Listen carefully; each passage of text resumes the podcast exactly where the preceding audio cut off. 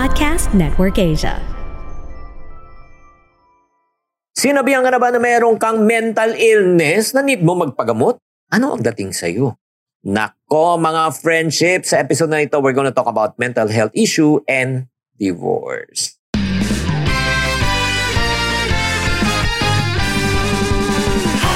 Welcome to Happy Spouse, Happy House Podcast. Ako po si Chinky Dan. Ako naman po si Coach Novi. Nandito po kami, building strong relationship, one family at a time. Dahil kami ay naniniwala, bawat pamilya may pag-asa.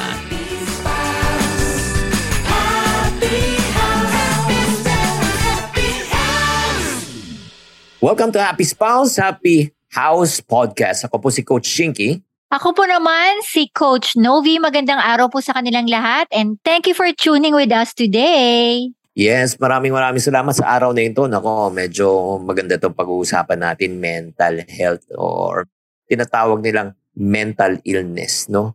Mahal, ano dating sa'yo pagka nasabihan ka dati ng ano? Oo, grabe, di ba, nung unang panahon, siguro, syempre magta 24 years na tayo. So, siguro, 30 years ago, pag sinabi mong mental health, parang may naluloka na crazy within the relationship. So, feeling mo wala nang pag-asa yun. Mm, Kasi nga meron ng mental illness. no, kailangan. Parang pasok ka na sa mental institution, naka-straight jacket ka na, ganun. But in reality, no, yung mental illness, uh, ladies and gentlemen, it encompasses a wide range of condition. Yeah. it can affect your yung mindset mo, yung way you think, yung emotion mo and behaviors. So pagka hindi mo napapansin na meron kang talagang pinagdadaanan, eh, it can also impact your daily life, relationships, Mhm. and then yung ah, tinatawag nating overall well-being. Ano yung mga example ng mga mental illness ngayon na dinadiagnose as illness or disease? Well, now it is defined like yung bipolar disorder, Mm, schizophrenia, syempre yung PTSD, yung may traumatic experience, mm. anxiety disorder, and depression. O yun, yun. Kaya nga, iba-iba po ang ano ha, ang ah, tinatawag na impact symptom depends sa mga tao. Kaya nga, ang mental conditions, no, ito lang po ang reality, ito po ay pwedeng magamot Yes. and ma-manage to. Yun, yun ang importante. Oh, kasi minsan parang sinasabi, hindi, wala lang yan. Ano na yan? Well, ano, dilipas din yan. No, no. It should be treated. It should be ba- managed. Kaya nga eh, para maayos natin to, siguro pag-usapan muna natin yung misconception ng mabilis. And uh, before we go to the point, no, na paano natin maayos to. Ano yung mga misconception about mental illness? Ito lang po, number one, no, mental illness is not a personal weakness or a character flaw. Rather than it's a ano medical condition. We can say it's also a medical condition. Di ba? Kasi may mga ibig sa, eh di, mahina lang pagkatao mo. Lakasan mo lang loob mo, tatagan mo. Hindi. Minsan talaga, ano yan eh. Ah, nangyayari yan sa na, namamana mo sa magulang mo na hindi mo alam, biological. Di ba? Yeah. Eh, eh, hereditary yan eh. Tama? Sometimes it is a hereditary. Mm-mm. Kasi depende nga talaga yun sa tao eh. Mm. We cannot put it in a box. That is the thing with that. Mm-mm. And then ito ha, we just need to understand, yung mental illness, sometimes hindi siya nakikita. Ah, Parang normal lang sa isang tao, pero internally, nagkakaroon na siya talaga ng matinding struggle.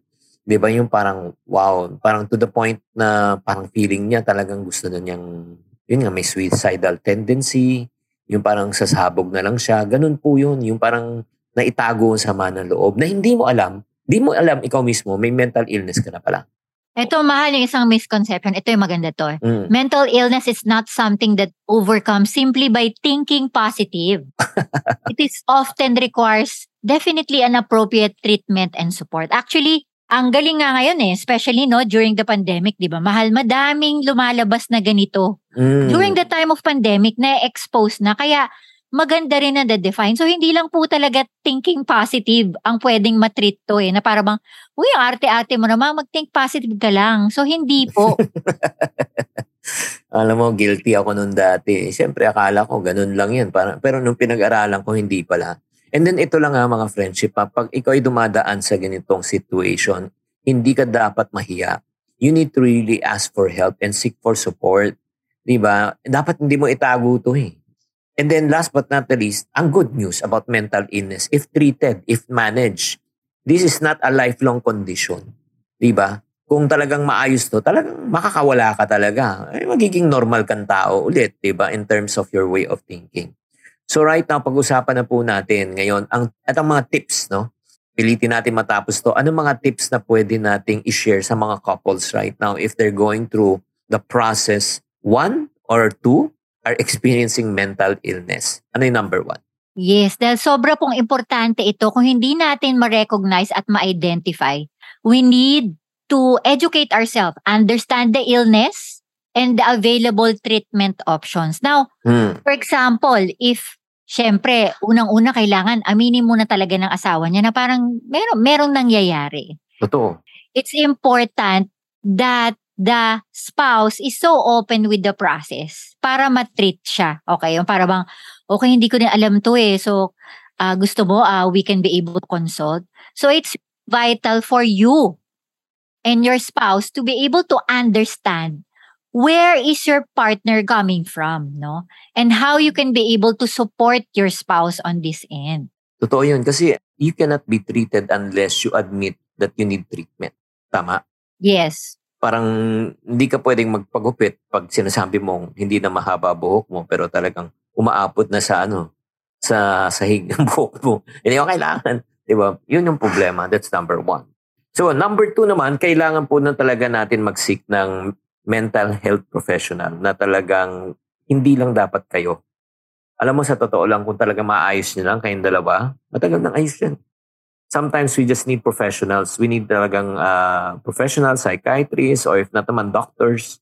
Kailangan mo na talaga ng medicine in order for you to be treated. No? Wala naman masama kung magtatanong tayo, di ba? Kaya huwag kayong matatakot. That's good. Usually talagang ganun yung issue, mahal yung takot eh. May feeling mo parang pag umiinom ka ng gamot, feeling mo na label ka na. But it's not. It's helping you and do not be afraid to go to a mental health professional dahil matutulungan ka niya. Next po is, don't let the illness, kumbaga, na-identify na, nakapunta na po kayo dun sa mental health professional. So, make sure, kaya nyo po ginagawa yan, it to strengthen your relationship, not to ruin your relationship. Tama. Tama, And tama. you have to undergo, kunyari yung isa yung may mental ni- illness, dapat as a couple. And partner po kayo, team kayo to helping one another. I still remember kasi in my podcast, in You Are Love podcast, I was able to interview husband and wife siya, pero yung asawa niyang babae may bipolar. And ang nakakatuwa lang kasi before pa sila naging mag-asawa, boyfriend girlfriend pa lang, sinabi na nung girl na meron siyang ganun and the boy really accepted her for who she is. And going through that diagnosis, they were able to deal with it. Alam niya yung triggers, alam niya kung paano siya bubuelo. Hindi naging way yun para magkahiwalay sila o to ruin the relationship. Even in that challenging time, they were able to define the relationship and to strengthen the relationship. As a matter of fact, that brings us to the next one na kailangan. Pwede ka mag-enjoy pa rin ng relationship kahit na meron kayong pinagdadaanan. Diba? It's just a matter of adjustment eh. And uh, willing to adjust talaga. Like for example, uh, ang misis ko naman walang mental illness. Oy, pero may, pero may ano ko, yun nga yung, siguro na-discuss na namin po rito, yung perimenopause ko. So sometimes, Oo. there are times nakakita ni Chinky, umiiyak ako. Mm-mm. Paano yun? Di ba may tears na ba yun? Pero, seasonal yung akin. Pero na-identify na kasi namin ko, where is that coming from? So, now, si Mahal, he knows how to deal with it. And I know how to deal with it. Tama. And then, importante rin na pag may nararamdaman kayo, I think you should keep a positive communication and open communication with each other. That's good. Di ba? Yung parang, kasi hindi naman pwedeng hulaan ng partner mo, ng spouse mo, kung ano nararamdaman mo. Ay, dapat naiintindihan naman niya ako, may pinagdadaanan ako. Oo, siya ba si Madam Auring? Di ba? Kung hindi, sabihin mo talaga kung ano yung nararamdaman mo, ano yung feeling mo, anong gusto mo, ano yung frustration mo, di ba? Ano yung expectation mo na hindi na-meet, lalo ka na-irritate. In other words, you just need to communicate. Once you stop communicating, that is where the part that you will break. Yung nagkakaroon tayo ng ano, yung false expectation. Akala ko, di ba? Naintindihan mo. Akala mo. Akala ko, di ba? ah, mahal mo ko. Akala ko, pero yun nga, yun ang nagkakaroon ng problema. Yes. That's why sobra pong importante itong next point. We have to continually affirm our spouse.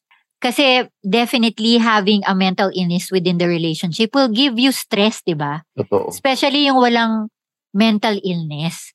So, we need to have that intentional regular time of trying to make that connection. And siguro, mahal, siyempre, we are focusing on the person who is mental illness. But at the same time, kailangan din na affirmation ng taong nag adjust din dun sa mental illness, di ba? Kailangan din niya ng affirmation kasi napapagod din siya. So, we need to be intentional on that end. Kaya nga, alam mo, ang pinaka-best niyan is uh, you read the book, yung Five Love Languages, uh, in order for you to be able to give to one another. Di ba? Yung ano yan eh, di ba? Touch, time, affirmation, gifts, at saka ano, sacrifice ba yun? At saka yung acts of service pala, act of service. Yes, act of service. So, tatanungin mo kung ano yung love language ng receiver, which is your spouse, and ikaw rin as a giver, ano rin ang love language mo. Kailangan mutually beneficial yan. And I know uh, definitely my wife's uh, love language is time and definitely gifts. And then also affirmation and touch and also all of the above. Sa kanya. Grabe naman! So, apat, ganun. sa akin lahat. Act of service din. O, oh, di ba? Act of service. Mautos ka. Di ba? No, I do believe yung ganitong condition, it's really a lifelong learning eh. You really keep on adjusting kasi iba't iba yung season natin sa buhay. Iba't iba yung season na pwede mangyari. Kasi I still remember yung nga in-interview ko, no? Alam na niya beforehand na meron. Pero may iba naman ako na-encounter na lumabas lang yun after she got pregnant at dun din lumabas. So, iba't iba po yung season. So, we need to keep an open mind to have that consistent uh, being intentional on how to work out and educate one another. Ayan. Galing. And then, ito lang ha, para mas, ma, ano rin, mas maging maayos din yung ano nyo, I suggest you also create yung routine. Diba? Uh, eh, dapat may routine na. Diba? Like, when do you need to take a medicine? Routine na yan. When do you need to exercise? What food need you need to take? Diba? Kasama yan eh. Caring for yourself. Kasi pag hindi nyo inaayos yan talaga, lalo na ano yung mga pang-distressor nyo, ano ba yung hobbies nyo, ano ba yung gusto nyo gawin together para makalimutan nyo yung, ano, yung mental stress. Di ba? Sa amin talaga, love namin talaga mag-usap sa gabi, manood sa gabi, lahat ginagawa namin sa gabi. Oo, gabi. lahat na sa gabi. That is really important yung sinasabi ni Chings kasi routine, I think, creates stability.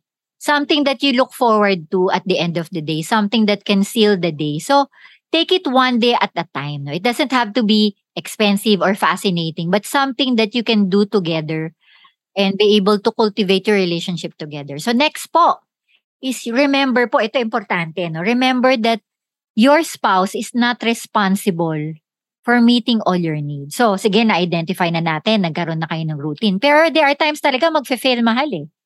So, magkakamali, hindi rin magiging consistent yung taong walang mental illness. But also, together, they need to also embrace na hindi naman talaga nila laging mamimit yung needs nila every day of their lives. So, they need to realize that they need to hold to that unrealistic belief that their spouse is there to make them happy and meet all their needs. Hindi yon eh. And sometimes, nagkakaroon ng resentfulness, nagkakaroon ng parang, uy ah, meron, meron akong ganito, so kailangan i-meet mo yung need ko. So, paano naman yung spouse mo, di ba? It should be able to give and take yung relationship. And ultimately, ito lang ang uh, siguro final word and advice ko for people who are going through mental illness at may nararamdaman na nga yung isa, is you should draw to meet your needs talaga, yung expectation mo, not from your spouse, but from God. That's good. Oo, kasi apart from God, we cannot feel it. Apart from God, we cannot, we are nothing. Apart from God, wala, we will fall short. Kasi ano eh, pagka humihingi ka at, at tapos isa-isang tao na wala ring maibibigay, di ba? Meron siyang limitation, 'di ba? Nagtatrabaho asawa mo or let's say may mga marami na siyang problema tapos siya pa yung parating ika nga, idodraw mo, ma, ma ano rin siya, may stress din. But the good news is the grace of God is sufficient. God's strength is made perfect in our weakness. Diba? So, kaya nga eh, sinabi nga sa Bible that we boast that we are weak so that God can be strong, diba, in our lives. That we are trusting that we need His help. Kaya hindi na uubusan ng pagmamahal, hindi na naubusan ng grasya, hindi na maubusan ng pagmamahal. That's the reason why I want to encourage you kung ikaw nakikinig ka sa podcast channel na ito at may pinagdadaanan ka. Pumunta ka na sa doktor, psychologist, psychiatrist ka na, nag-counseling ka na, nag-umagagamot ka na, may suporta ka pa rin, pero feeling mo kulang pa rin. Feeling mo parang wala pa rin nangyayari. Ito na, nasubukan mo na ba si God? Have you really tried God and totally surrender your situation na sabihin mo sa Kanya, Lord, hindi ko na talaga kaya wala talagang nangyari, hindi nag improve And I know, ikaw na lang ang solusyon, ikaw ang miracle. Kung talagang buhay ka at totoo ka, help me, deliver me from this state of mind, this state of feeling so that I can be free. That's good. Thank you, Mahal. Ito nga yung sinasabi, di ba, yung unang-una nating vow, sa hirap at sa ginhawa. I know it's not that easy, no? Having that kind of issue in a relationship, in a marriage, but there is hope. There is hope in this kind of situation. So if you need more help and you want to talk about this na feeling mo parang uh, it's hard, no, paano ko start to, Coach Chinky, we have a hotline that you could be able to go to our Instagram, Facebook, TikTok account. You can DM us if you want to talk to someone and filter the, all these issues kung paano madidil itong meltdown illness na to and we, we will be able to recommend sa mga mental health professionals na pwedeng makatulong po din sa inyo. Ang maganda rito eh, kailangan po ay magtulungan tayo. Di ba, mahal? Tama, tama. Kaya mga friendship, maraming maraming salamat po sa pagkikinig. At the same time, if you like this episode and you know people who are going through mental illness, especially in a relationship that may, yun nga, they're affecting the relationship at di na maganda, please share this podcast episode with them. Yes, maraming maraming pong salamat sa pakikinig sa amin. Remember, we are here to build stronger relationships one family at a time dahil kami naniniwala bawat pamilya ay may... May pag-asa. Maniwala po kayo doon.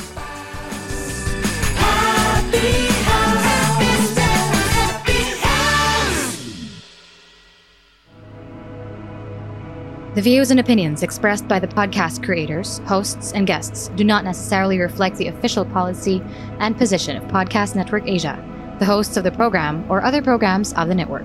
Any content provided by the people on the podcast are of their own opinion and are not intended to malign any religion, ethnic group, club, organization, company, individual, or anyone or anything.